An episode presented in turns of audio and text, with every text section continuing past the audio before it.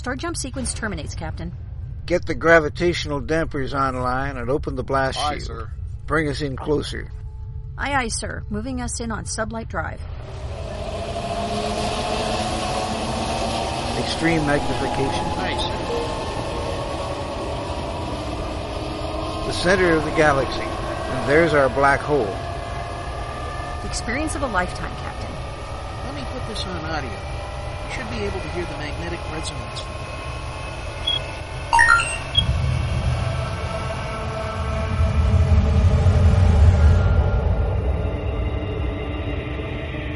This is it, ladies and gentlemen. The edge of time and space, where the impossible can happen. Welcome to the event horizon.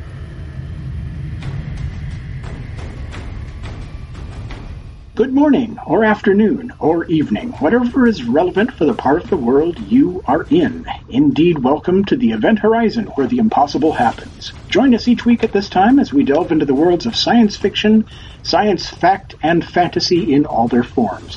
I'm your host, Gene Turnbow. Our usual co-host, Susan Fox, has the evening off. I have some very special gentlemen with me this evening. They are filmmakers and distributors with a fascinating history. They are Jim Prince, David Bond, and Bill Shields. And the distribution company is, and uh, you will recognize many of the films that they're currently distributing. One of those is Graduation Day.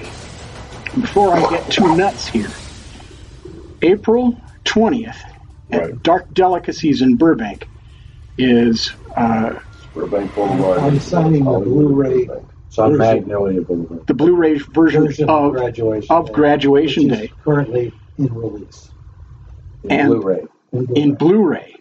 That's that seems like that seems like quite a an update. You know what? What happened was that films that were made in the 60s and 70s were made in 35 millimeter. Mhm. Uh, there are companies that are looking for the film that was successful in that 35 millimeter in the horror genre or exploitation genre, and they release these films in Blu-ray today, practically, in the last three years. Well, so they become a, a new audience hit all over again in Blu-ray. And the the fantastic thing about uh, going from 35 to Blu-ray is that it's film. You don't have the the upres problems of oh we shot this in 2K and now we want to go to Blu-ray Yes. and and you can't. So, uh, but Graduation Day in particular is one of those films that that set the tone for horror movies in the 1980s, uh, and was a landmark film in its own right. Yes, very much so. Very iconic in nature. And it seems that uh, every year where there's a release, there's a, a great success on Blu-ray. So, Well, I would say to you, the slasher films were in vogue in the 80s. Where when I released Graduation Day, Friday the 13th Part 2 was the week before, and Happy Birthday to Me was the week after. So we each had a week, and then we kind of ponied up with other films to be able to play on. but it was highly successful. But let's not go back too much because look what's happening today. Last week, Us, which is a terrific horror movie, scary movie, uh, in my opinion, a family movie because they have a mother, father, and two kids that are trying to be uh, slashed by uh, their corresponding doppelganger, doppelgangers, uh, was number one picture in the United States. And uh, so, you know, if things don't change in the business, science fiction and horror go forever.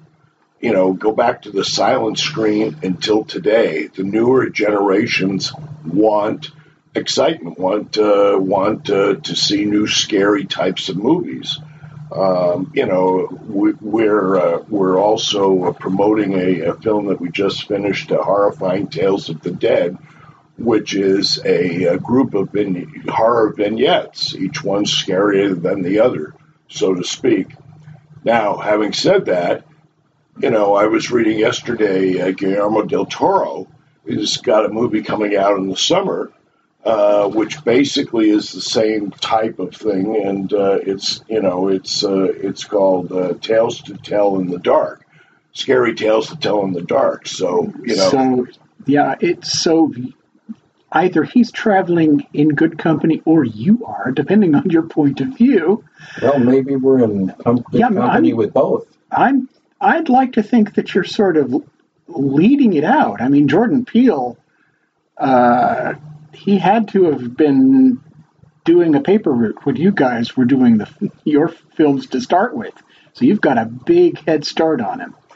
Uh, his film, though, his work on us was um, as much, you know, just right in the genre horror as it is uh, an artistic expression. I mean, he really takes this to the next level.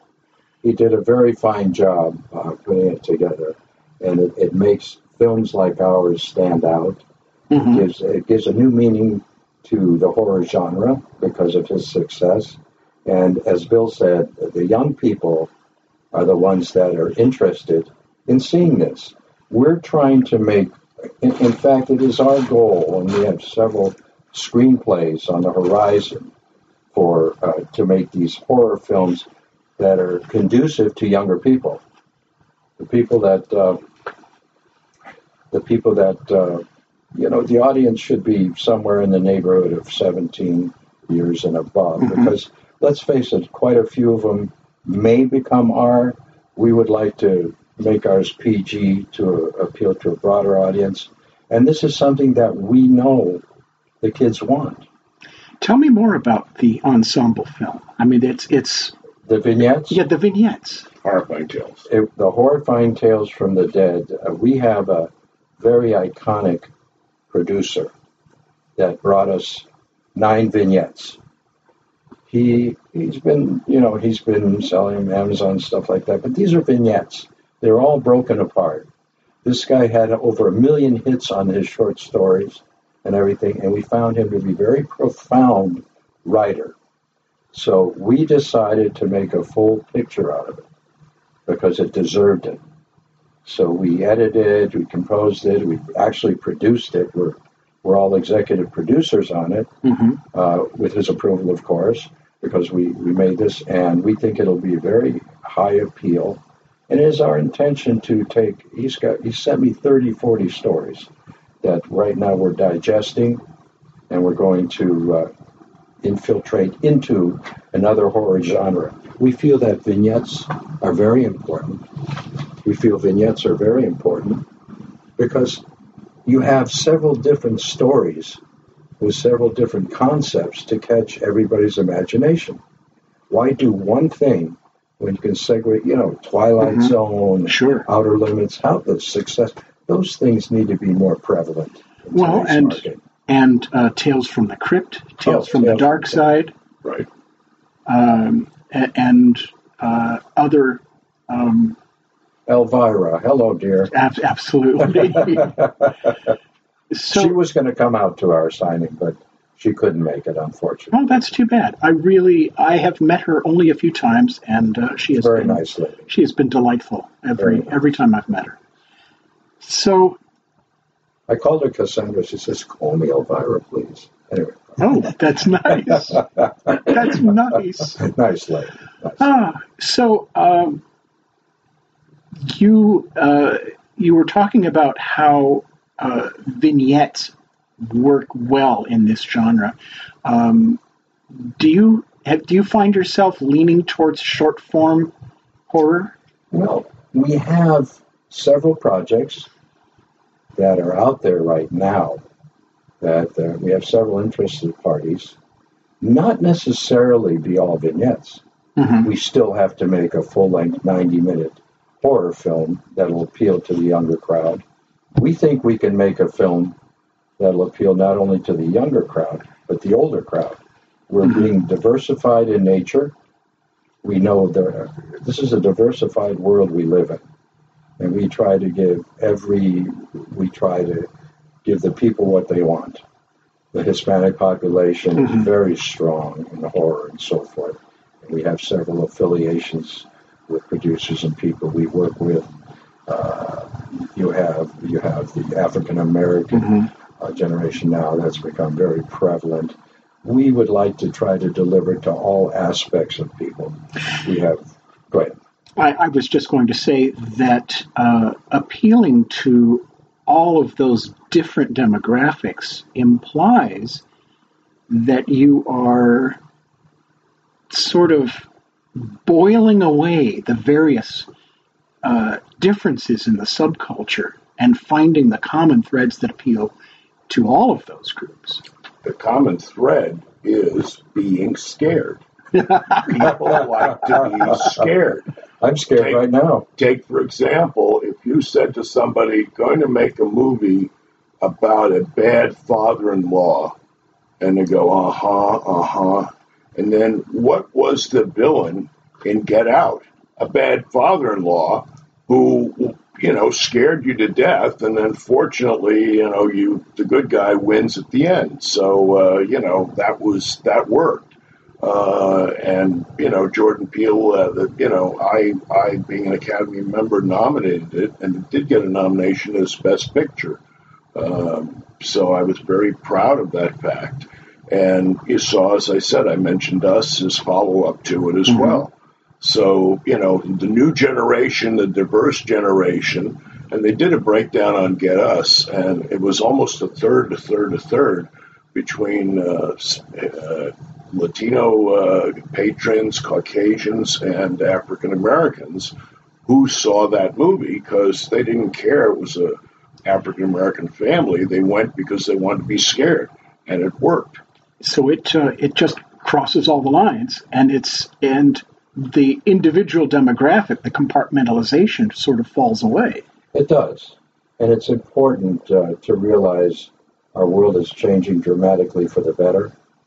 As I see it, there's more people getting along, there's more people working together in every community.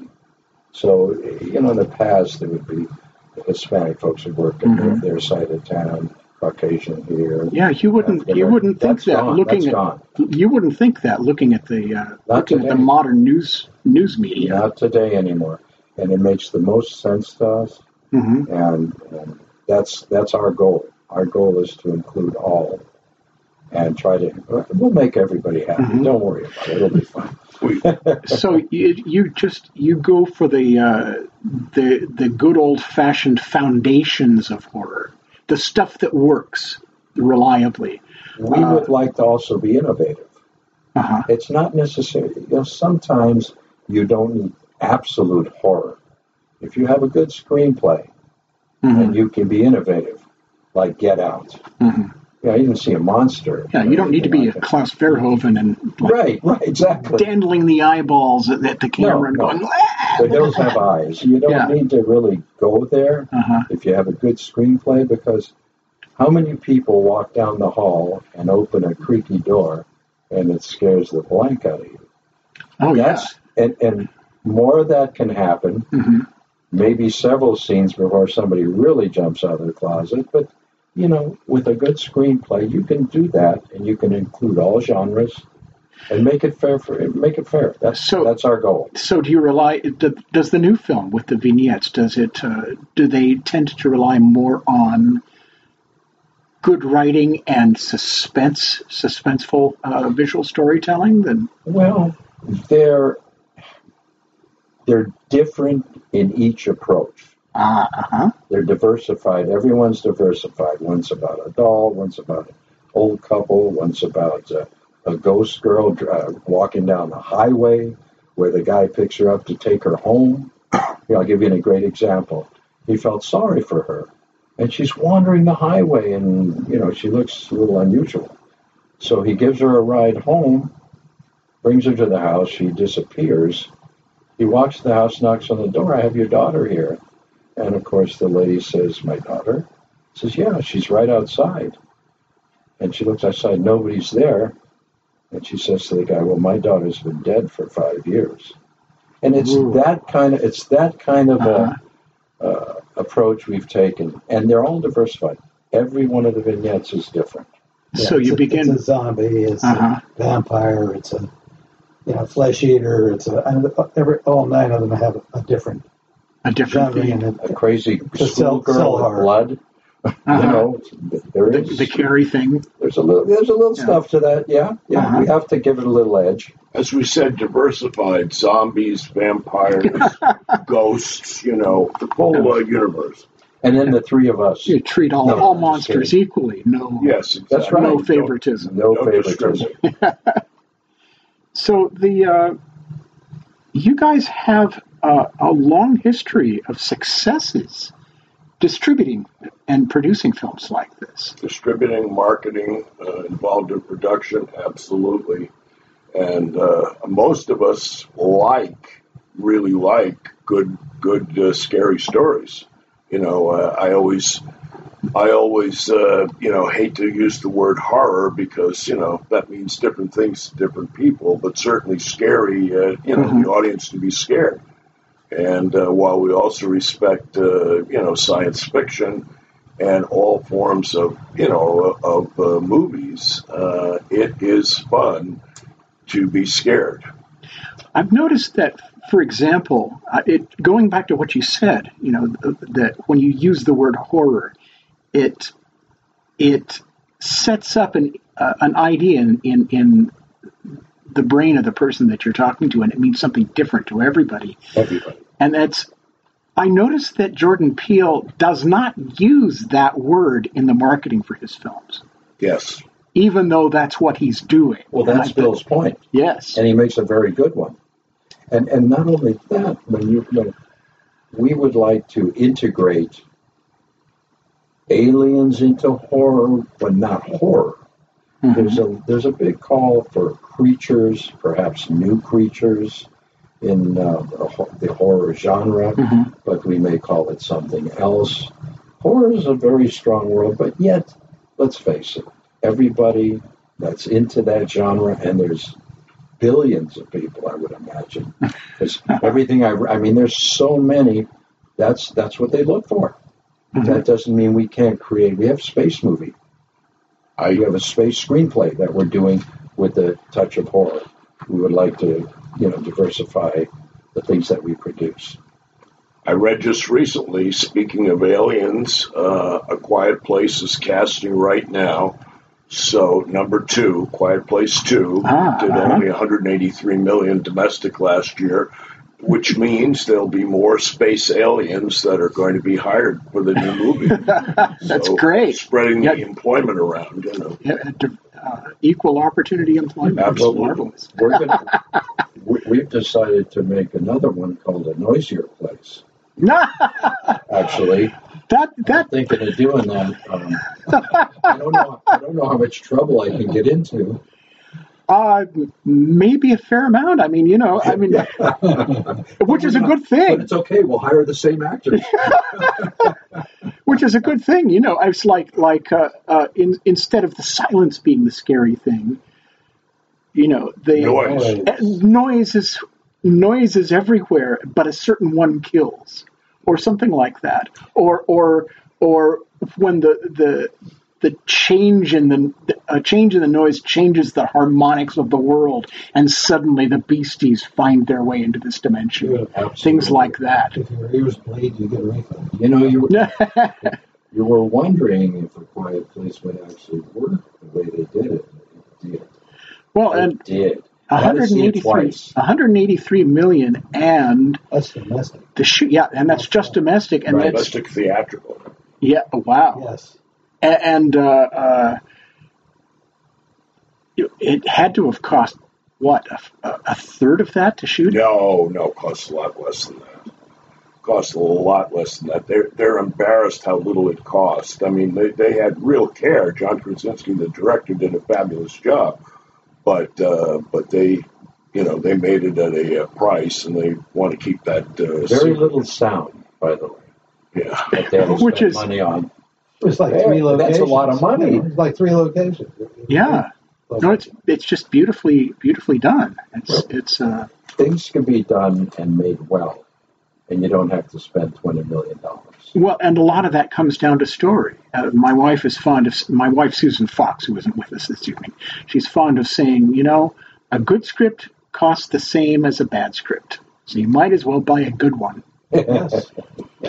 That's that's the easy part. Finding the good one is the tough part, right? Oh yes, it's it's like like everybody's a screenwriter, but nobody's really a screenwriter. and the trouble is that uh, you have to grind your way through the slush pile of 99 people who think they can write but can't to find the one who can maybe get a few scenes to work. We've been, uh, you can we're work with. very fortunate that uh, uh, through several of our affiliations, we, we found some excellent screenplays.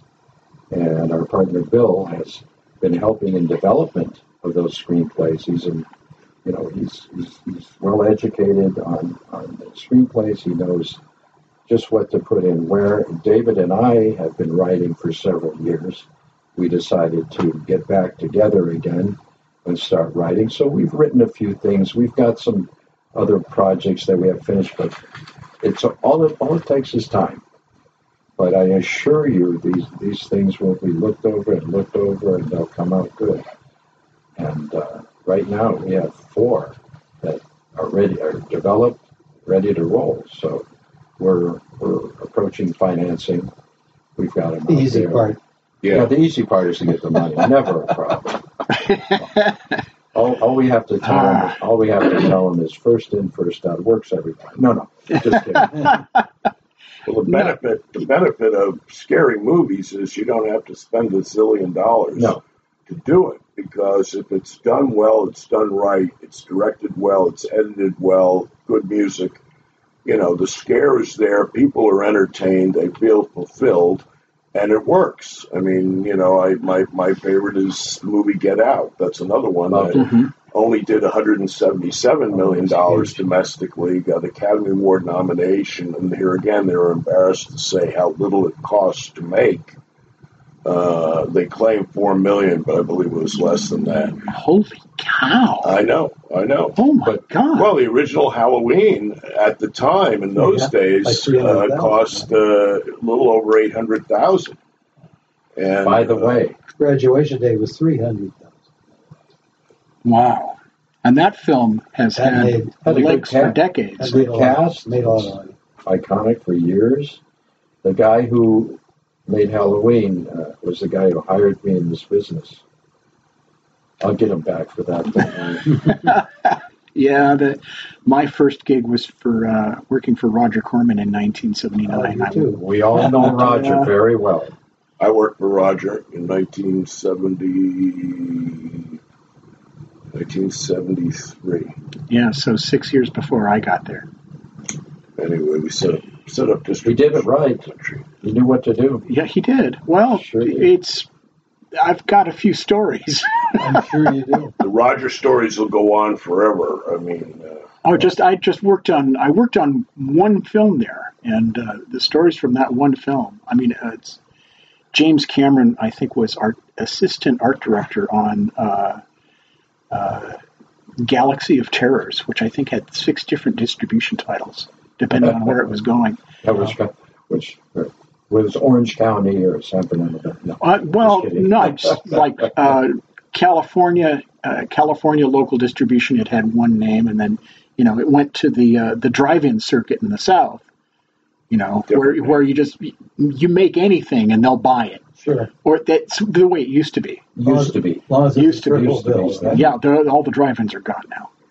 But how that was leading me to my next question: How much has the distribution business changed since? Oh, not at all. Yeah, yeah, no, but I want to know. It's always been. it it started out, you know, you had physical prints, you had to bicycle the 30 prints basically 35 theater millimeter. theater. We had a bicycle when there were enough prints. We had there was there was a lot of grief involved in all that. Sometimes they wouldn't get there on time, and you got the manager doing a soft shoe to the audience. It'll be here soon. Or they would lose a print. oh print. my god! Oh, Yeah, many, oh, many times. Uh, Sister Act, Nightmares. Sister Act Two, as recently as Oh. 1990, Sister Act Two was being distributed by Technicolor, uh, and they were uh, they were doing their own distribution at the time. Uh, they got out of that business very quickly, and the reason they got out of it The was because they, i I think, twenty-seven theaters went dark Yeah. because they lost an entire truck full of prints of Sister Act Two And excuse intended for intended for New York, and the whole, and that was that was their death knell. They just And, they, and this is technical. this was Technicolor. Just saying, were they making? Yeah, yeah. Well, they were they were making the prints and then trying to be uh, print distributors as well, and that just did not. Sometimes it's over. Because I worked for them at the time, which is how I knew about this disaster. 20 I was at MGM and 20th Century Fox hired me because they didn't have enough prints for Planet of the Apes. So I had to tag three theaters with one print, Wow. reel by reel, running around. So that happened again. Um, Let me tell you, being an executive in distribution stuff, so what? If we got out there ourselves, if you had a problem, we had to make. We wanted those films on the screen. We had to run out there and drive you. And Yeah, and you couldn't delegate Oh, it because by the time it would take you to well, explain to somebody what the problem was, you you could be out there yourself with the print. you would. De- you could delegate it, but that doesn't always who work do you trust? well. You know? You know, it's important more to us, Right, because- having been so Mhm. deeply involved that we want to make sure that, that those are the Well, and they don't necessarily days. they don't necessarily understand all the nuances of what happens if they screw up some tiny detail. Sure. You know, because if they did understand it, they'd have your job. Right. But the other They side. No. the other side is today it's you know all digital. You're talking about digital copies. I'm and from time to time things get lost, things get delayed, and that's a mess. But not less so and less physical. But the marketing and distribution uh, is basically the same. You want to get people out there. You want to get your target audience, the young people and people that like scary movies, that first weekend. Because Mhm. if they don't go that first weekend, you know the multiplexes are going to. Uh, they won't necessarily always dump you right away, but you'll be playing like one one afternoon screening for the second week. Yeah. So you've got to spend that on a Wednesday. yeah, you got to spend that money on uh, on the television. They keep saying, "Well, the internet, the internet, the internet's fine." You still have to spend money on television. That's what motivates people to go see it, and of course, obviously, good word of mouth and and and shows. You know, shows like this, shows that specialize in uh, you know in, in scary stuff and uh, you know imaginatives, imaginative materials. So that's why you know you want to be out there. You want to spend the tens of millions of dollars it takes to open a movie theatrically in the United States. So are uh, are prints distributed to the theaters as just digital transmissions that each theater downloads to their main drives? They have most. Or- a lot of theaters have upgraded equipment that use specialized formats, whatever. Yeah, you I know went better through about that. Some still can play in high def Blu-ray, not a problem. You know, uh, we we, uh, Mhm. we we played a few films in high def Blu-ray. You don't need it. Others require more. I know that we were going to do a test market in the South on a film that we were taking on, and we were. This was a great idea because you don't you have to spend X amount of dollars and you don't do it world, you know, nationwide.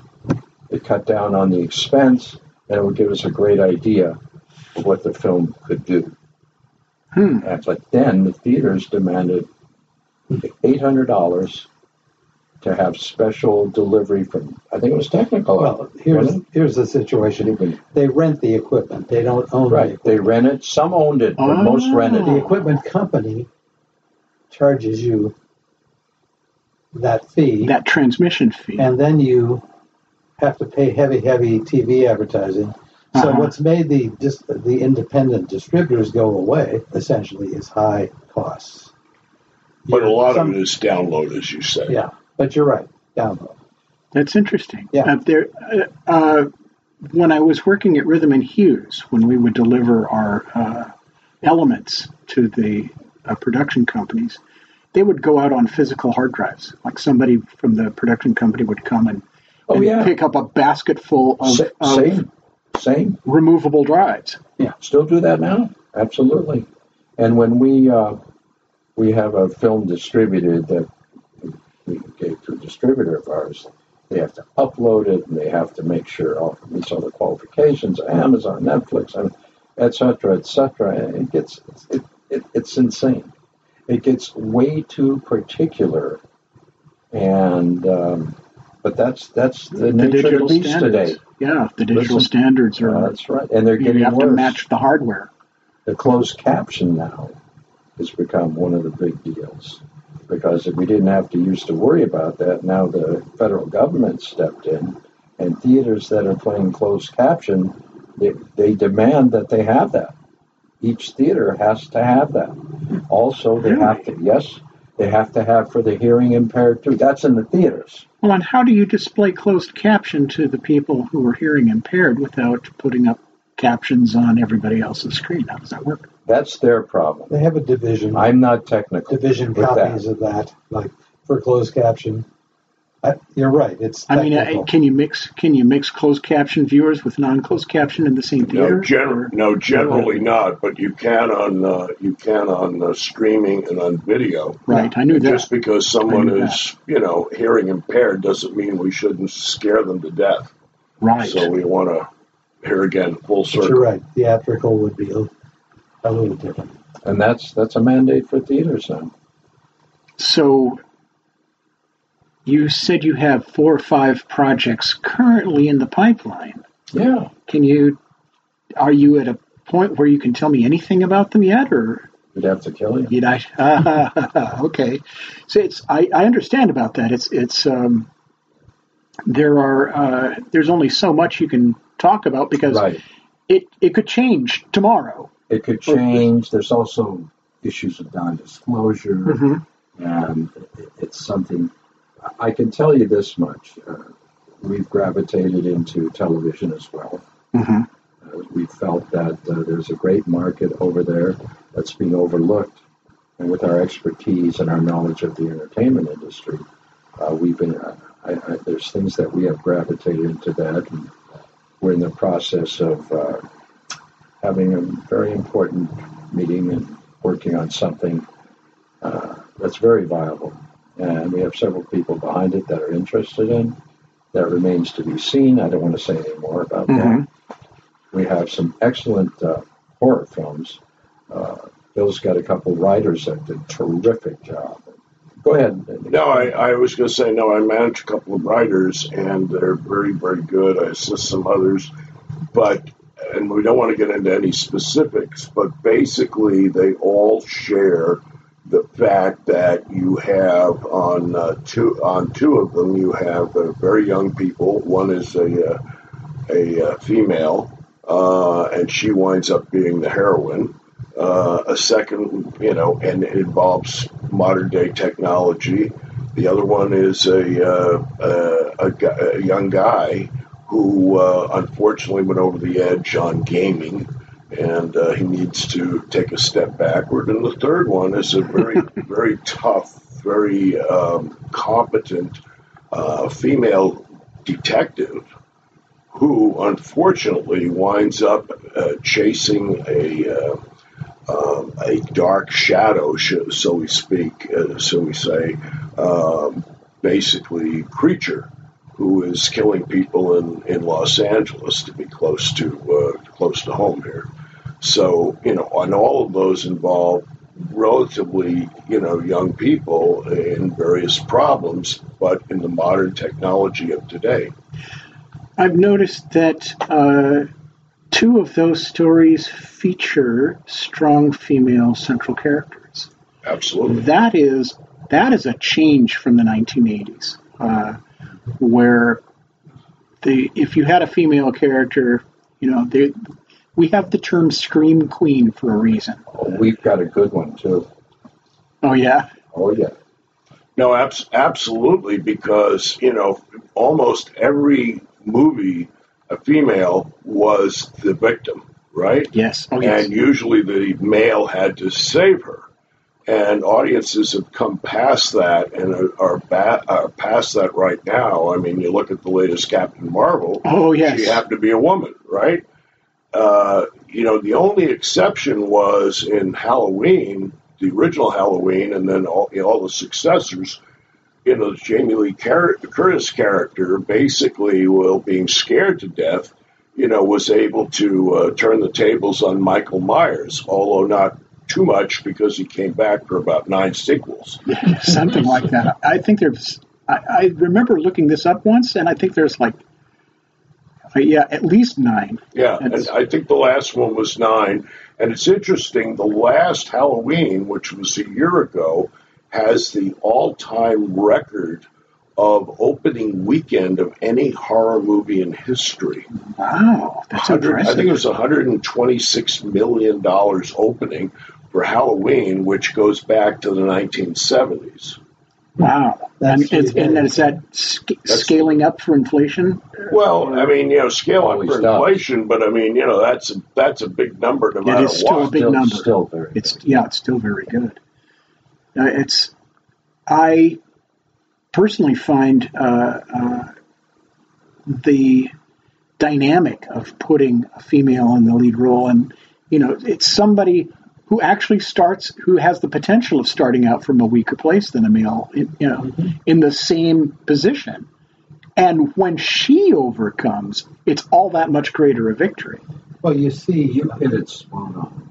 If you have a female in, in a bit of a subservient position to begin with, and she evolves into a strong character, that makes for a very good story. It doesn't. She doesn't have to be strong to begin with. She can develop into that. That makes it an even more interesting, I think, and exciting uh, thing to do. We're trying to be a little bit outside of the box and Mm-hmm. not to be cookie cutter. There's so much of that, you know. Good guys shoot 'em up, they win, kiss goodbye.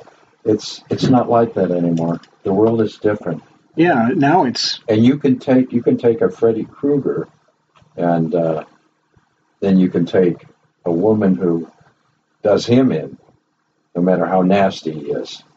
But you can turn the tables on people nowadays, and we like to do things with a bit of twists and turns. We don't want to bring out the obvious. We want people to be scared. We want them to enjoy, and then we want to include diversity. So the uh, I think the next let's see the next thing I want to mention is that you guys are all going to be at Dark Delicacies in Burbank, April twentieth Yes, sir. 4 p.m. four p.m. on a Saturday. And that's in Burbank, California. This is uh, On Magnolia. On Magnolia. and this is the historic um, uh, horror Dark bookstore, Delicacies, Dark yeah. Delicacies, that recently won a. Uh, they got a GoFundMe campaign, and they got it um, because I think it was was it Guillermo del Toro Guillermo Yes, del Toro Toro. reached out. reached out and Yes. came to their rescue Yes, he did. and helped them save this iconic store. Correct. And he he was, you know, close to that place because this is a historic place. This is a, you know, it's an it's an iconic place, and the fact that they even had to move from the location, but they're staying, they're moving over, and he reached out to his many many followers, and it worked out for them. They're able to move. They'll be. This is probably. I think this is going to be their last venue. Is us I think we're the At- last. at yeah. that- at that location. At that location, Yeah. they're moving relatively close by, but but it's interesting, you know, the store that specializes in books and videos that are devoted to scaring people, special effects, mm-hmm. science fiction, horror, all of that. So they have a lot of a lot of fans. A lot of artifacts as well to buy. So you guys must all know must have known Forry Ackerman. Did you ever meet him? No, uh, I haven't. I, I know. I think you had a conversation at one point, but uh, Possibly. but he. I mean, it's great that you so have many. somebody somebody like that uh, who you know because this is a this is a big world. I mean, people enjoy being scared.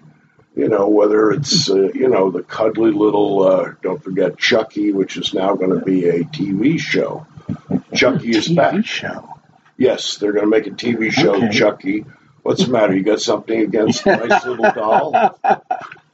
I mean, Yeah, I'm just, you know, I just remember when my son And John was four Bruno and, played the father. and I used to was take him to exactly Chuck E. like. Cheese's, and it sort of puts a whole new Yeah, a power spin. on that whole experience, you know? You might have been a better father. my my my kids in their in their bathroom, my two kids in their bathroom had a Chucky doll, an alien doll, and a, and a Freddy Krueger doll because they grew up with those pictures, with those uh, characters, and you know they they wound up fine. One of them That explains a lot. You know why Ridley Scott won't go to Baskin Robbins? He doesn't like ice cream? Because in space, no one can hear ice cream. Oh, my gosh. Oh, Oh, absolutely. Oh, yeah. oh, boy. And with that, um, let's see. I would like to thank you all uh, for uh, for coming to be on this episode of the Event Horizon here on Krypton Radio. Jim Prince, David Bond, and Bill Shields of um, and hopefully we see Cyclone everybody. Entertainment. Cyclone Enter- Entertainment LLC.com if you want to go look them up on the website and find out what they're up to and all of the interesting films that they have distributed. Uh, one of the ones that's noteworthy actually was the last. Let's see, it was the last vampire in Burbank. Polish vampire. Polish vampire in Burbank. May I say something? Yes, yes, please. Our producer who made those is, is a friend of ours, and we're affiliated with. He's done shows that we were Crown International Pictures. He's what? Oh, he's got he's um, he'll be there, and he'll be signing for his films, which are he's got an amazing cult following, and I mean, look at the imagination. Polish vampire from Is, is it Mark Pirro? Mark Pirro That's him. from Paramount Pictures. Right. Now, I remember the film when it came out because The Last Tango in Paris had come out. And then, Oh, and then this was, a, a spin. I don't remember, uh, but I but I remember that this film came out, Yes. and uh, it was making uh, it was making a lot of news in uh, the uh, the horror fan the horror film fan press because it had been done on such a low budget. Oh, exactly. I don't know why I mentioned about it. Yeah, we're not yeah, talking it's about that. no, no, no, no.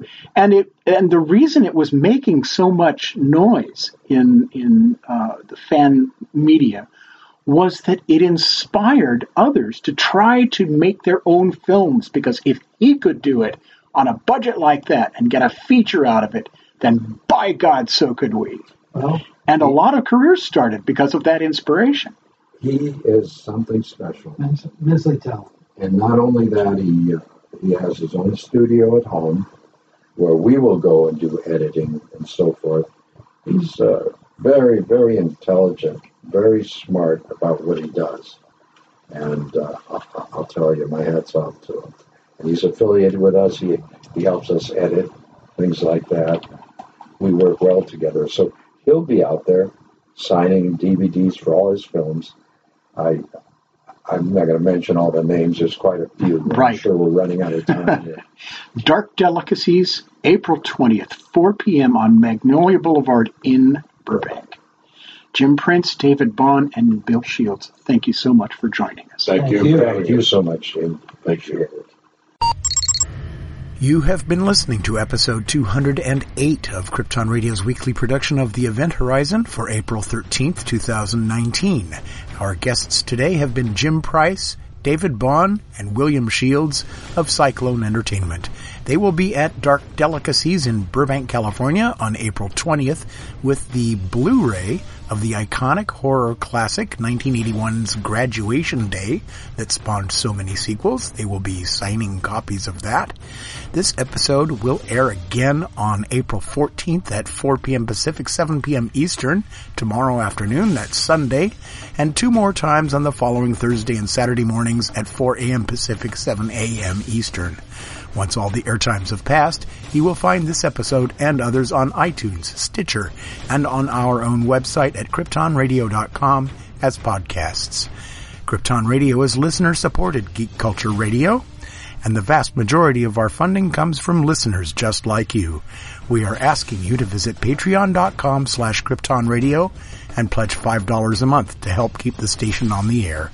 Give the gift of geek music to your friends by helping support the world's only full-time sci-fi geek culture radio station. That's patreon.com slash Krypton Radio. The Event Horizon title sequence was written and produced by Gene Turnbow. The science officer was played by sci-fi illustrator Mark Schurmeister. The engineer was Christian B. McGuire. The navigator was Christine Cherry. And the captain was voiced by science fiction grandmaster Larry Niven. This program is copyright 2019 by Krypton Media Group Incorporated. The Event Horizon on Krypton Radio. It's sci-fi for your Wi-Fi.